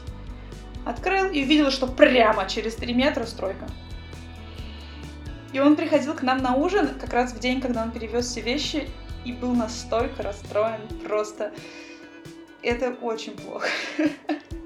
А, однажды мы тоже смотрели квартиру, где рядом была стройка, и мы спросили, говорю, как вы тут выживаете? Ребята вот сейчас живут, они переезжают, говорю, как вы справлялись? Стройка здесь уже полгода, я хожу мимо этого места каждый день на работу. Он такой, знаешь, смотрит на меня, я понимаю, что он уже как бы пришел с работы, расслабился, выпил и покурил, и я поняла, что его, наверное, ничего не интересовало. Но я в таком количестве пить и курить просто не могу. Вот. И сейчас у нас все тихо, но у нас тоже не без Лешки Дегтя, у нас сломался как-то кондиционер, поэтому он теперь шумит. Поэтому я все равно сплю в берушах. Ничего не может меня от этого спасти в Израиле. Но, по крайней мере, дети не кричат. А, есть еще такая штука, потому что есть аренда квартиры, как я говорила, там типа до счетов. Есть сумма, которую ты платишь владельцу. Дальше есть счета за воду, за электричество. Они приходят почему-то раз в два месяца. Все приходит раз в два месяца. Не знаю почему. Причем, если вы разъехали с предыдущим жильцом, он уже переплатил за, за твой месяц, нужно звонить и возвращать эти деньги. Это очень тяжело. А, в общем, электричество, вода, а, газ отдельно. Газ — это газовые баллоны, то есть тебе нужно звонить в службу, которая привозит газовый баллон, вставляет тебе его под дом. А, вода здесь дорогая. А, я не знаю, честно говоря, насколько, потому что я просто... Мои соседи получали счета, они были на них оформлены. Счета оформляются на человека, не на квартиру, а вот на конкретного человека. Они просто записывали наше приложение для деления денег. Кстати, если что, есть классное приложение, называется Splitwise, чтобы делить деньги, если вы там куда-то поехали вместе или живете вместе. Супер классная штука, многие о нем не знают, очень рекомендую. Вода дорогая в целом, поэтому как настоящий израильтянин, который экономит денежку, моется, он заходит в душ, включает душ, э, намыливается, ну, мокнет, выключает душ, намыливается хорошенечко, включает, смывает, выключает, снова намыливается так, чтобы лишняя вода не расходовалась. А, плюс еще здесь а, в многих старых, в новых домах это уже почему-то не делают, высоких, потому что, видимо, нет площади для этого. В новых домах, а, фу, в старых домах есть вещь, которая называется солнечный бойлер. Это на каждом доме сверху стоят такие э, солнечные батареи. Они нагревают тебе воду. А, то есть везде вода нагревается электричеством. Если есть солнце, вода нагревается от солнца. То есть сейчас летом я вообще не включаю нагреватель никогда. Она всегда есть очень горячая. Зимой ты просыпаешься, у тебя нет горячей воды, тебе нужно ее включить. Это такая кнопка на стене, как выключатель. Ты включаешь, она сколько то времени греется. Есть там с таймером, без таймера. В общем, опять же, когда живешь с соседями, иногда бывает проблема, что кто-то ее выключил, ты встал на работу, и тебе нечем мыться. И еще вода, опять же, дорогая, поэтому принимать ванны вроде как нецелесообразно. Хотя я вот их принимаю периодически. У меня квартира не просто с ванной. У меня квартира с ванной, вот которую я сейчас снимаю, которая предназначена, чтобы лежать в ванне. Я не знала, что такое бывает. У нее внутри форма удобная, чтобы класть руки, класть голову. И я прямо все. Теперь, если буду делать ремонт и покупать ванну, только такую офигенная штука. Мы его принимаем, вроде никаких э, чудовищных изменений в счетах не происходит, но мы как бы и воду не выключаем, когда мылимся. Вот, возможно, просто это все последствия программистской зарплаты, о которых мы в будущем пожалеем. И есть еще, помимо этих всех счетов, классная штука, которая называется Арнона. Это налог на землю. Налог на землю платит, э, он зависит от района, от э, высоты здания и от метража в основном твоей квартиры. Арнона это штука фиксированная, но можно получать всякие разные скидки. А, и мне, как репатрианту, полагается скидка 90% на эту Арнону. А, это очень много. Сам налог довольно внушительный, то есть он сколько, 750 шекелей на два месяца для моей квартиры, это довольно много. В квартире, в которой мы жили до этого, он был типа 600 на двухэтажный. В общем, абсолютно зависит от, от всего, непредсказуемо.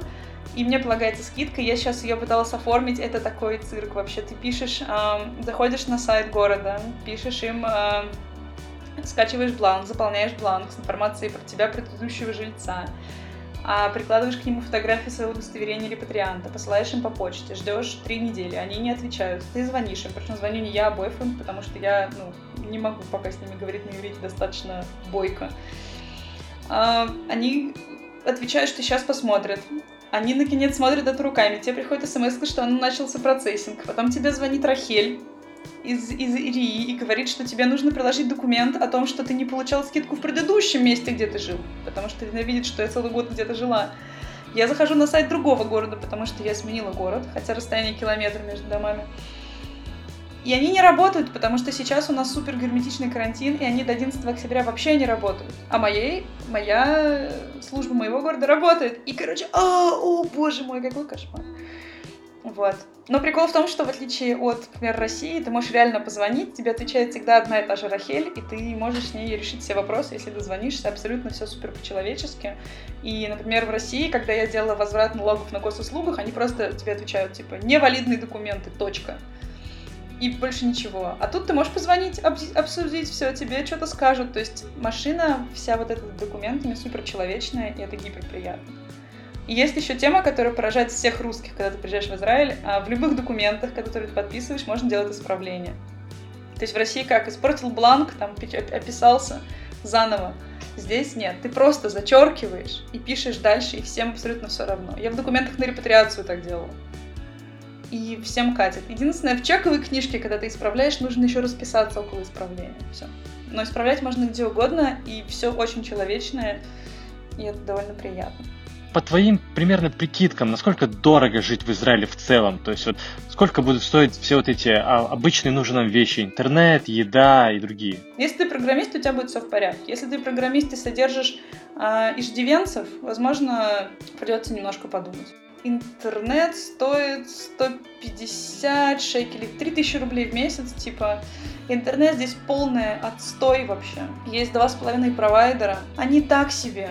Недавно вот мы провели интернет в эту квартиру. Я решила поменять пароль от Wi-Fi роутера. Я почему-то не могла это сделать нормально. Я решила перевоткнуть провод э, интернетный в роутер.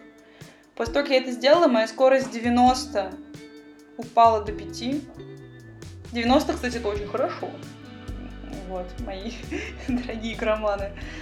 Она упала до 5 и не поднималась. В итоге мы звонили в провайдеру, и парень в провайдере что-то долго-долго делал, и в итоге он поднял скорость мне вот с его пульта управления обратно на 90. Я не знаю, что случилось из-за того, что я просто приткнул провод. Но качество услуги можете себе представить. Шаверма стоит 1200 рублей, например, от 1000 до 1200. А хлебушек вкусненькие стоят 400 рублей. А, поесть. Вот я вчера заказывала из ресторана с доставкой себе салат и чизкейк.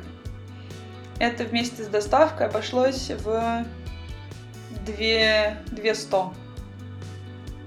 Но опять же, все это нужно масштабировать на зарплаты. И все звучит очень страшно. Но в целом, ну, нормально. Скажем так, что я ни в чем себе вообще не отказываю, но я при этом не очень много чего и хочу.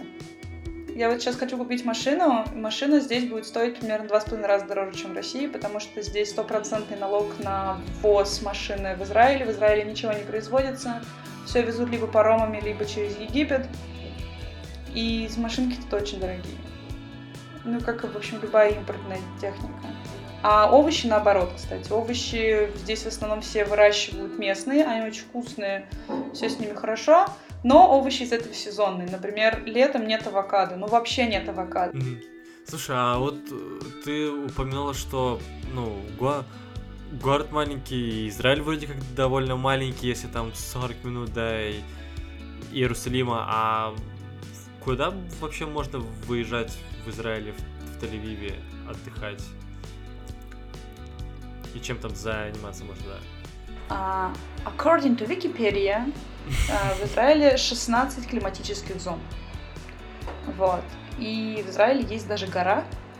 А, почему-то это слово вызывает радостный смех у тех, кто только начал изучать. Гора называется Хермон.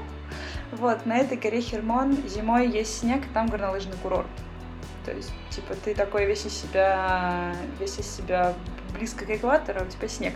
Правда, чтобы на горнолыжный курорт попасть, нужно туда приехать за три часа до открытия курорта, чтобы постоять в пробке на въезд, но тем не менее. А, такая возможность существует. То есть у тебя есть вот момент времени зимой, когда у тебя на севере страны снег на горе, а на юге страны у тебя Красное море с рыбками, да, с одной же той же температурой круглый год. И ты все это расстояние можешь преодолеть часов за 7 на машине. Вот. Поехать можно дофига куда, природа здесь просто, просто офигительная природа. Невероятно прекрасная. А, зимой, потому что идет дождь, не так жарко, все зеленое, прям все. Летом э, все менее зеленое, но тоже зеленое, особенно в черте города, где это поливают. А, очень красиво, в пустыне красиво, на Мертвом море красиво, в горах красиво. Короче, у моря классно, в горах далеко от моря, ну, в Иерусалиме же на горе стоит, опять же. У в Иерусалиме прохладно и ветрено, и классно. Реально, тут столько всего, и опять же, у меня нет машины, я вот уже склоняюсь к тому, чтобы ее купить, и пофигу, что она дорогая, короче, пускай будет, потому что на выходных ты, если хочешь куда-то поехать, то из-за шабата тебе очень сложно это сделать.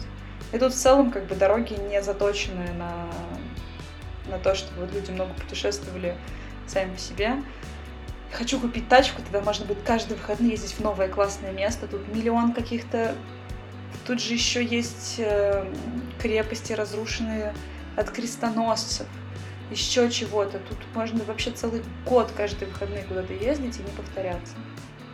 Мы были на ферме альпак.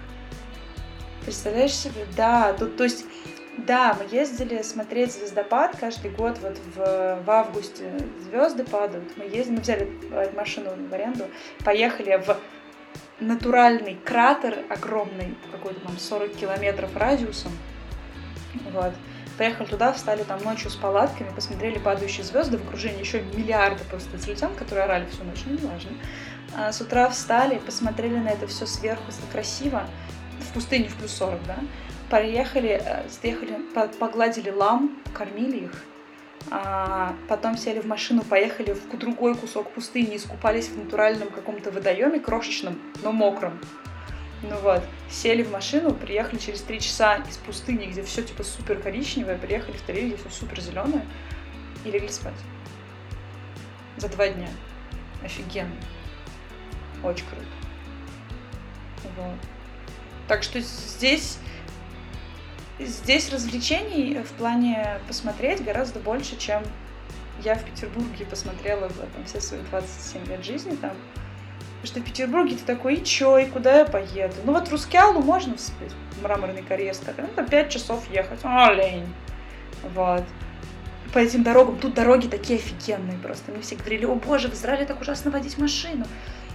Нифига, вот серьезно, все говорят, что израильтяне бешеные, даже те, кто из России приехал, говорят, что они бешеные, я вообще не поняла. Ты едешь по трассе, трасса просто идеальный асфальт. Реально. Все дороги очень крутые. Все, просто везде, где есть асфальт, он классный. Ты едешь, я еще брала машинки за всяким круиз-контролем, и поехал. Ну вот, израильтяне, конечно, поворотники не включают, но я бы не сказала, что они как-то, типа, менее адекватные, чем люди в Петербурге. Потому что я водила там несколько лет очень плотно каждый день. Меня вот короче, ничего не удивляет сейчас. Единственная проблема, что все мотоциклисты и самокатчики бросают тебе под колеса. Вот, это да. но в том плане, что люди там безумные, таксисты постоянно ноют, что типа, я говорю, и что, что они сделали? Они говорят, он на красный проехал. Я такая, вот козел. Безлимитчик просто. Он развернулся через двойную сплошную. Я говорю, ой-ой-ой. Очень плохо. Да. Вот. Блин, слушай, классно. Я, я на самом деле даже не ожидал услышать, что в, Из- в Израиле такая богатая природа, потому что, честно говоря, я об Израиле знал, что там есть пустыня, и есть вот, наверное, что-то не пустыня, но в основном это именно пустыня. Слушай, удивительный феномен, я не знаю, откуда это. Может быть, только мне так кажется. Люди реально, пока не пытаются приехать в Израиль, они вообще имеют очень смутное представление. Потому что, во-первых, в Израиль дешево летать. Вот, то есть сейчас, понятно, все нерелевантно, но билеты сюда недорогие. Билет туда-обратно из Петербурга, там, в хорошие времена, когда билеты были, стоил там, если заранее брать, там, 15 тысяч рублей. Когда я летела сюда, я покупала билет, ну, я могла купить билет за 12 тысяч в одну сторону, ну, в одну сторону стоит дороже, когда я улетала на программу. Когда я летала в Россию, я покупала за 15 туда-обратно. В Минск, например, а, можно было купить, типа, за 10 тысяч билета туда-обратно. И сюда реально дешево лететь, здесь дорого жить, здесь типа просто кошмар как дорого. То есть шаверма, которая вы... А шаверма будет офигенно. Шаверма будет на двоих гигантская, она будет стоить 2200 э, рублей. Вот. Здесь, во-первых, недорого лететь, во-вторых, здесь совершенно офигенный курорт, то есть Тель-Авив стоит на море, и ты думаешь, ну город на море, ну что я не видел, Петербург тоже на море, там, типа, наверное, на пляже просто тут лучший пляж в моей жизни самый чистый. Тут супер чистые пляжи, на них реально постоянно убираются, на них штрафуют, если ты пьешь из стеклянной бутылки, чтобы стекла не было в песке. Супер чистая вода, очень приятный песок, ну, естественно, сыпной. Вот. Очень приятно. То есть ты вот здесь, вот ты потом переходишь дорогу, фигак ты в городе, да? Ты не в какой-то территории отеля там в Мармарисе, а ты прям в городе. И ты садишься там на автобус или на самокат, и через 20 минут ты дома ну, или через час, там, в зависимости того, где ты живешь. Э, очень круто. Здесь прям проводить отпуск, если у тебя есть друзья, которые тебя пустят пожить, самое оно. Вот, и природа здесь супер клевая. В зависимости от того времени года, когда приезжаешь. То есть летом здесь плюс 40, в целом как бы не рекомендую. Э, но, например, я приезжала сюда зимой в гости на неделю, вот в Новый год. И я ходила, типа, я одевалась, как, наверное, в конце сентября в Петербурге. То есть там какая-то... Днем я вообще ходила в футболке, вечером я ходила в куртке, в Тимберлендах, потому что половину времени шел неистовый дождь. Но ты идешь, и все такое солнечное, все такое классное. Все люди так улыбаются. Мы ездили вот на поезде тогда в другой город, там все такое красивое вау, вы когда откроют границы, серьезно рассмотрите Израиль как э, место для отпуска. Очень хорошо. Долго ли ты перестраивалась к тому, что в Израиле график работы начинается с, ну, как бы работ, а, рабочая неделя начинается с, с воскресенья? Во-первых, для меня это, я думала, короче, всю жизнь, что это шутка. Серьезно. А это не шутка. В Израиле реально рабочая неделя начинается с воскресенья. И вот вы когда открываете календарик на своем компьютере, там есть опция типа начало недели, понедельник или воскресенье. Я все время думала, что за фигня, это какие-то, что с ними не так, зачем это? Выяснилось, что это правда. А, это происходит потому, что здесь есть шаббат. А, Израиль страна местами религиозная, то есть шаббат это часть религиозная, которая обязательно и существует потому что иначе... Короче, договорились так в правительстве. А, шаббат должен быть с вечера, с захода солнца в пятницу до захода солнца в субботу. То есть работать нельзя. Ну, получается, выходные поставили на эти дни. А, совершенно нормально, честно говоря, мне это все нравится. Во-первых, мы а, для айтишечки очень круто релизить воскресенье, когда если ты работаешь на, ну, на Европу, на Америку, вообще кайф, потому что никакой пользователь там ничего не натыкает очень приятно, потому что сколько раз мы уже релизили, а там был какой-нибудь critical bug случайно, и мы такие, оп, никто не заметил. А, в плане того, что общаться с друзьями в России, тоже на самом деле нормально, потому что а, Ну, короче, как-то привыкла, на самом деле, приятно. Еще при прикольно постить фотографии в пятницу, когда ты отдыхаешь, а все работают. Проблема еще в том, что ты в воскресенье сидишь на работе, тебе скучно, а все, все тусуются в Петербурге, тоже минус. А самая главная проблема была с тем, что я когда хотела поехать на пару дней на Кипр на выходные, тут до Кипра лететь 40 минут. Ну вот, то есть у меня выходные пятница, суббота, у ребят на Кипре выходные суббота, воскресенье. И как же мне купить билеты, чтобы и с ними потусить, типа, и, и выходные лишние не брать. Очень было сложно. И я, помню, прилетала, я прилетала в 6 утра в воскресенье такая, типа, на работу. Я, э, ты прилетаешь, короче, в аэропорт, садишься в поезд в Тель-Авиве, и ты через 15 минут в центре города, и я работаю прямо около станции поезда. То есть я в 6 утра, короче, села в самолет, в 10 утра пришла на работу, такая, здравствуйте, как дела у вас? Окей, я понял. Слушай, такой, такой, э, такой для меня и, и, и, и интересно еще. Вот ты упомянула шаббат, а это же, ну, это же как, как бы не считать да, чем-то особенным, это как бы не праздник, а просто типа обычаи. А какие вот есть именно такие местные национальные праздники? И чем они там, может быть, э, характеризуются? А, шаббат — это название дня недели. Суббота — это шаббат на иврите, то есть это просто слово такое. А, в целом, во-первых, в этот шаббат все верующие ходят в синагогу. Синагога здесь понатыкана на каждом углу. Синагога — это не какая-то, знаешь, вот церковь. Это обычное здание. Вот я недавно видела синагогу, которая расположена в бомбоубежище такое было публичное бомбоубежище, а похоже, знаешь, на подземный переход. И вот там синагога. Это просто место, где люди собираются. Там должен быть какой-то кусок Торы, ну, Торы, священное писание, все. Вот, люди ходят, то есть ты в 6 вечера в пятничку, ты идешь, и там все красивые, такие идут куда-нибудь, музыка играет. А в плане того, что для светских людей есть праздники, ну, самое главное, это, конечно, государственные выходные, когда мы не работаем, и нам платят деньги за это. А буквально на этих выходных был Новый год. В Израиле, кстати, что мне тоже безумно нравится, Новый год в сентябре. А, потому что есть израильское лето, короче, летоисчисление еврейское. Сейчас там 5000 какой-то год. Новый год в сентябре. Новый год здесь празднуют не как в России, ну, то есть никаких там, типа, посиделок в полночь. Все собираются всей семьей, все праздники здесь семейные. Собираются всей семьей, едят определенную еду, там яблоки, мед, э, еще чего-то. Э, вот, праздник, выходные, государственные, бесплатные. Ну, типа, платят за это нам, не работаем.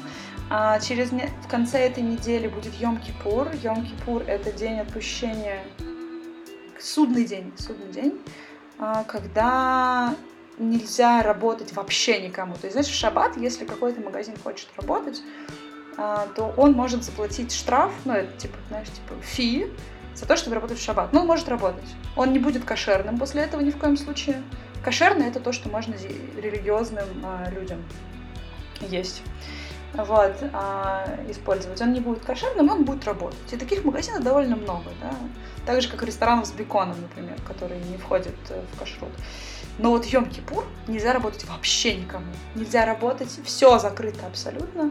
А, машинам вообще нельзя ездить никаким абсолютно, кроме специальных скорых, которым разрешено ездить Йом-Кипур на всякий случай, да и то как бы не особо. А, и в этот день вся страна катается на велосипедах по трассам. И вот этот Йом-Кипур будет в конце этой недели. Фишка в том, что мы сейчас сидим в супер карантине, и нельзя отходить от дома а, дальше на километр. Но вроде как в Йом-Кипур можно, написано прямо в ограничениях, что можно кататься на велосипедах по трассам будет, потому что это типа, супер традиция. Я ни разу этого еще не видела, потому что в прошлом году я выезжала в Россию а на это время, а вот сейчас насладюсь. Вот. И все в это время, естественно, все, э, кто может, они берут... Это как майские праздники в России, короче. Ты берешь три выходных, у тебя получается дофига времени, и ты куда-нибудь улетаешь. В это время самые дорогие авиабилеты вылетают из Израиля, в это время все куда-то уезжают. Вот. А сейчас нас всех пустили в карантин. А, и есть второй праздник, он а, в Песах. Это где-то примерно даже когда Пасха, тоже государственные выходные. А, Песах, э, там а, история... Слушай, я совсем, короче, совсем не религиозная, прям максимально. Я знаю, что в Песах нельзя неделю есть хлеб, и вообще ничего из хлеба, абсолютно. А, а я очень люблю хлеб. Это вообще основная часть моего рациона, поэтому перед Песохом я закупаю хлеб и кладу его в морозилку. Вот. А, примерно недельку это все длится, а потом можно. А потом типа, праздник все едят, и как раз можно начинать его есть. А, еще перед Песохом все люди выкидывают мебель на улицу ненужную, а, старую, и можно ее собирать.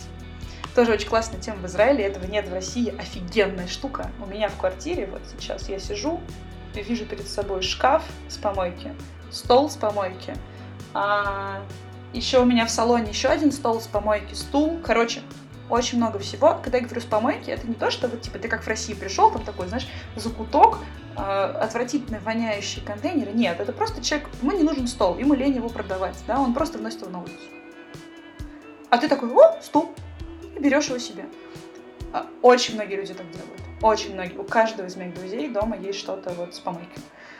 А, ну, мне просто нравится говорить с помойки, это просто с улицы на самом деле. А, у всех. И перед Песохом это еще очень много выносят, потому что а, из-за того, что нельзя есть хлеб, выносят э, многие люди, допустим, у них есть тостер, да, нельзя держать дома в эту неделю ничего, что контактировало с хлебом, поэтому в духовке прокаляют, а тостер его же не почистить, поэтому я просто выкидывают его.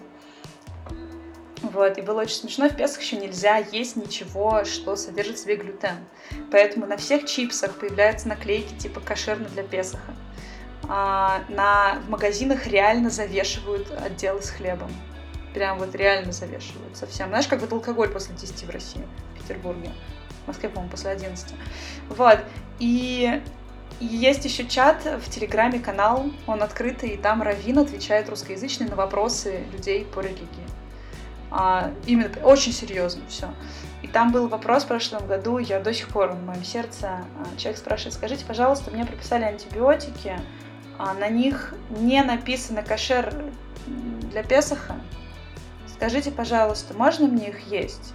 Я в целом как бы могу и не есть неделю, но очень бы хотелось начать сейчас. Люди очень серьезно к этому всему относятся. Но не я. Я ем хлеб. Окей, я понял. Я... Слушай, ну... Раз уж мы, собственно, перешли к, к, к еде, то тогда давай на, а, ну, о, о, о, о ней поговорим и про это закончим. Ну, естественно, про а, тот самый главный вопрос, является ли фалафель действительно национальным израильским блюдом или нет. Или, или это только все так думают. Ну, вообще, его, да, едят все. Тут на каждом углу есть фалафельная. Угу. А, фалафельная и шавермачечная. А, Фалафель э, вообще, сколько я знаю, фалафель не придумали в Израиле, его придумали гораздо-гораздо раньше. То ли в Палестине, то ли еще где-то до этого. Опять, короче, я не сдала культуру, культурный экзамен. Но, в общем, фалафель — это не исконно израильское блюдо. Все, что вам нужно запомнить, нет ни одного исконно израильского блюда, которое придумали конкретно в Израиле, кроме штуки, которая называется бамба. Бамба — это типа такой э, кукурузные хлопья а-ля читос. Ну вот. Mm-hmm. А, не хлопья, а кукурузные палочки а-ля читос. А, мне не очень нравится, но все дети их обожают. Реально, когда любая вечеринка покупает типа чипсы и памбу. А, вот. Фалафель, короче, везде продается, его все любят, все едят. Фалафель супер сытный. А, я всегда беру половинку, потому что в целый я никогда физически не могу съесть. И если вы думаете, отличается ли фалафель в Израиле от фалафеля в России, да, отличается. Я брала пару раз в Петербурге, было не так классно. Ну вот, потому что здесь фалафель это прям, знаешь, стоит такой, типа, мужик, все абсолютно супер антисанитарно, на первый взгляд. Стоит мужик, там вот прям, типа, фалафель делается в фритюре, то есть такая фритюрница мерзкая. Вот, а, такие мисочки с салатиками, а, и ты просто подходишь и говоришь фалафель, тыкаешь салатики, тыкаешь соус, он прям руками так все наливает и дает тебе прям это все в пите мгновенно, супер вкусно. И ты забыл еще про хумус. Хумус тоже очень важный э, Да, забыл совсем и правда. Хумус здесь продается прям ведрами в магазине. Мгм. Вот, но плюс еще хумус делают ну, в кафешках, то есть есть место хумусия, где дают только хумус. Есть куча ресторанов, где, где приносят тарелку. На тарелке хумус, прям как пюреха лежит, вот так, целая тарелка хумуса а, и питки, чтобы его есть, питы. Мгм. Вот. Но хумус из магазина и хумус, который свежий, это абсолютно две разные вещи. А, Вкус прям сильно-сильно-сильно отличается. Вот. Мгм. Но тоже прикольно.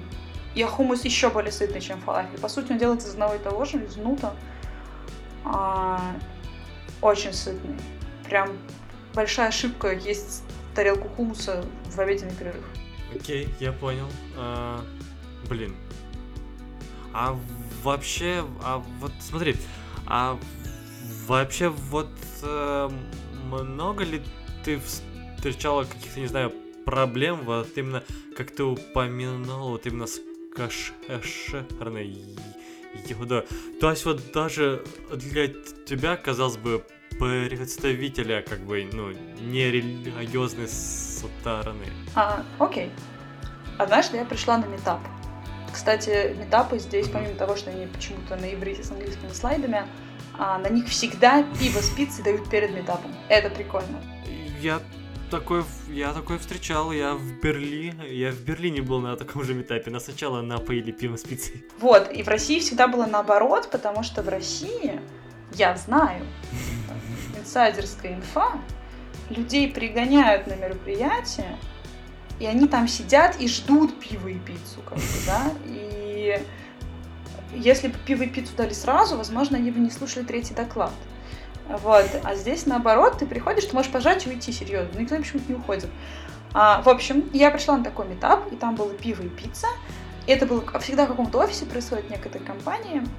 Я захотела эту пиццу разогреть, по-моему. А там стоят микроволновки. И я такая иду к микроволновке, иду, иду, и тут ко мне выбегает, типа, офис-менеджер такая, не-не-не, это кошерная микроволновка. Сюда нельзя. А, потому что каш... что такое кашрут вообще? Типа супер база. Кашрут это когда мы э, не едим свинью. Кашрут это когда мы не мешаем молоко с мясом. То есть никакой пиццы с колбасой, никакого бекона, никакой э, никакого приема пищи, когда у тебя одновременно, допустим, никакой пасты карбонара, да, Мгм. никакого йогурта вместе с бутербродом с мясом с утра, да, нельзя. Во всех отелях у тебя на один прием пищи мясное, на другой молочное, мясное молочное. А, то есть даже если у тебя шупер, шупер шведский штол, да, и у тебя есть сырная нарезка, мяса не будет в этот прием пищи вообще нигде. Вообще нигде. Даже Мгм. если оно на разных столах лежит. Вот. И, в общем, в офисе была кошерная микроволновка. Точнее, их должны быть две, если они кошерные. Одна для мясного, другая для молочного. Для разных сотрудников. Кто принес что, да? Мгм. А, вот, у меня в офисе периодически нас там чем-то хотят кормить и кормят чем-то другим, потому что это не- недостаточно кошерно, и у нас есть кошерные сотрудники, а, э, которые соблюдают кашрут, точнее, не кошерные сотрудники. Многие люди в России, я слышала, употребляют слово кошерный как правильный. Типа, правильный, ну, типа, это, это, это кошерная технология, ангуляр кошерно, да. Вот, а переведу с иврита, кошерный в целом переводится как, как бы, ну, действительно переводится как правильный и хороший. И я тут, когда только начинала учить иврит, я шла, и было написано хедер кошер, что переводится как комната кашрут, да, Мгм. кошерная комната. И я думала, столовка, что ли? Вот, а выяснилось, что это спортзал. И хедер кошер, то есть, типа, кошерная комната, это спортзал любой, вот так называется. Вот, так что можно говорить слово кошерный в отношении даже чего-то правильного, хорошего, в хорошей форме. Окей, это интересно. Вот, и в общем, а, плюс еще, плюс кашута для меня, я мясо не ем, и в России всегда Мгм.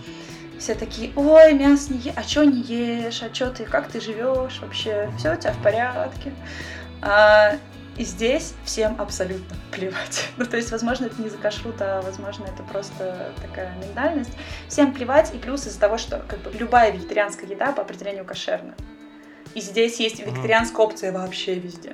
Ну, в том числе, потому что Тель-Авив, как бы, это столица а, всякой молодежи, геев, там, fancy людей и так далее. И каждый выпендривается как может, и тут все это поддерживается. Но в том числе, Когда я там, говорю, что я не ем мясо, всем абсолютно плевать. И всегда есть такая опция, потому что всегда есть кошерная опция без мяса. В, в, в, в любой, короче, ну, в любом месте, где ты ешь. В абсолютно любой бургерной есть э, вегетарианская котлетка, например. Ну вот, она, правда, называется Beyond Meat. Это то, чего я в России не видела. Ну, просто, видимо, не обращала внимания. Это такая штука из сои, которая выглядит как мясо. Прям мясо-мясо, но соя.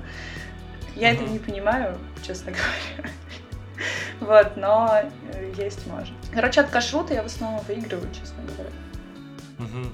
Блин, слушай, это очень, это очень, блин, я все, я все-таки под, подозревал, что вся вот эта история с едой, она довольно сильно влияет вообще, ну, на все, на на заведение, на обслуживание и на все вот это. А, так да, есть еще же такая проблема, а, что ресторан может быть либо кошерным, тогда он теряет половину публики, да, которая хочет мясо с сыром есть, ну, то есть там многие любят бекончик, там, да, или пиццерия, допустим, если у тебя кошерная пиццерия, ты теряешь половину клиентуры, которая пойдет в пиццерию, где хочет, где будет uh-huh. да, а, либо ты открываешь не кошерное заведение, ты теряешь половину клиентуры, которая соблюдает кашрут, а таких людей гораздо больше, то есть если ты думаешь, что кашрут соблюдают только вот эти супер религиозные люди в черной одежде с пейсами, uh-huh. это далеко не так.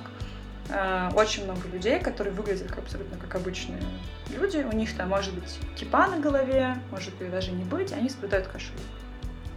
И их очень много.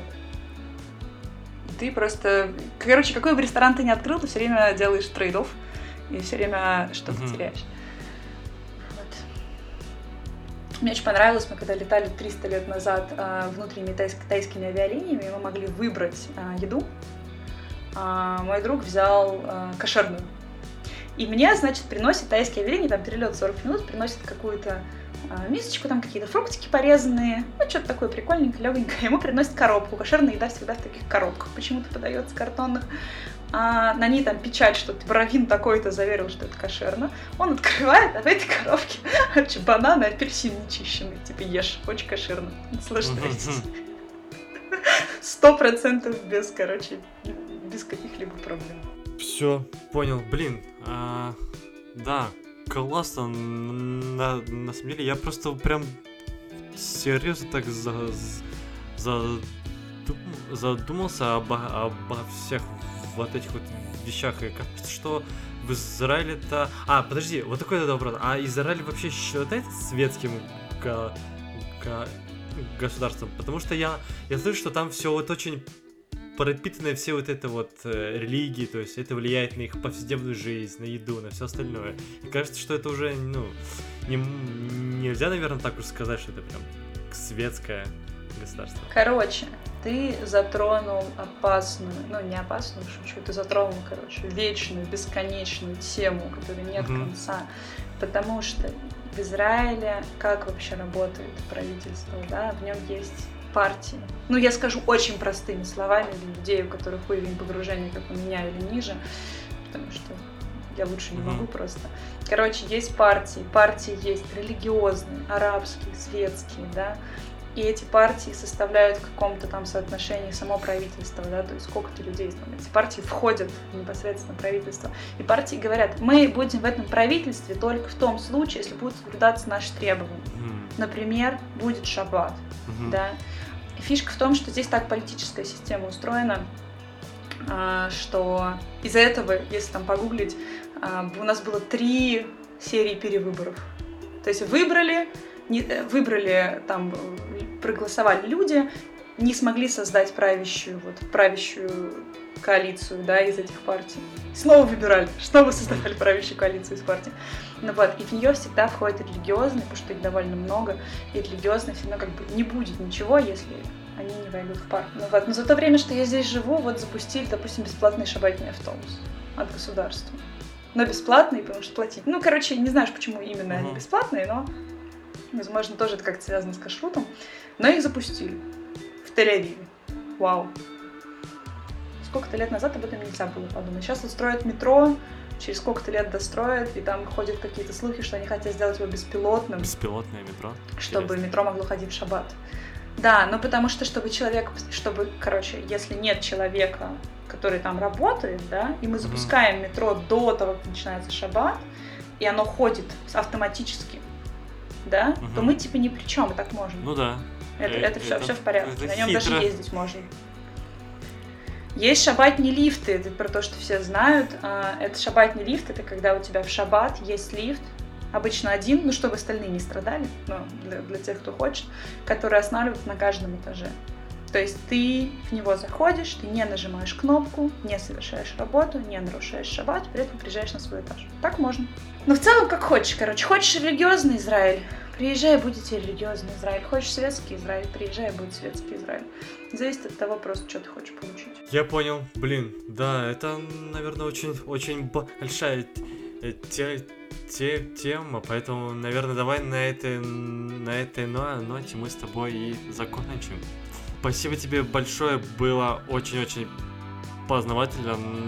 На сам, на сам, на, на, на самом деле, лично для меня ты открыла Израиль с очень, а, я даже не знаю, какое слово подобрать. В общем, совсем другой сторо- с- стороны, так что я думаю, мне теперь явно будет о чем подумать. Ну и, естественно, наверное, будет причина его посетить хотя бы как турист. Спасибо большое, что позвали. Серьезно, я прям влюбилась, когда приехала. А со временем я поняла, что эта влюбленность это была просто эйфория от переезда. Когда она сейчас спадает, я уже не так вижу неистово. Но все еще очень тут классно, прям супер круто. Я микроамбассадор Израиля. А, вот, поэтому все приезжайте. Если что, пишите мне. Я, возможно, смогу вам помочь с чем-нибудь, с поездкой в Израиль, подсказать что-нибудь. Финансово не помогу, но подсказать смогу. Буду очень рада, если кто-нибудь после зак- закрытия, закрытия карантина соберется. Спаси- пас- Спасибо те- тебе большое. С вами был э, World Wide Work, его ведущий Егор Акарков и наша гостья Катя. Спасибо всем большое, до новых встреч, пока. Пока!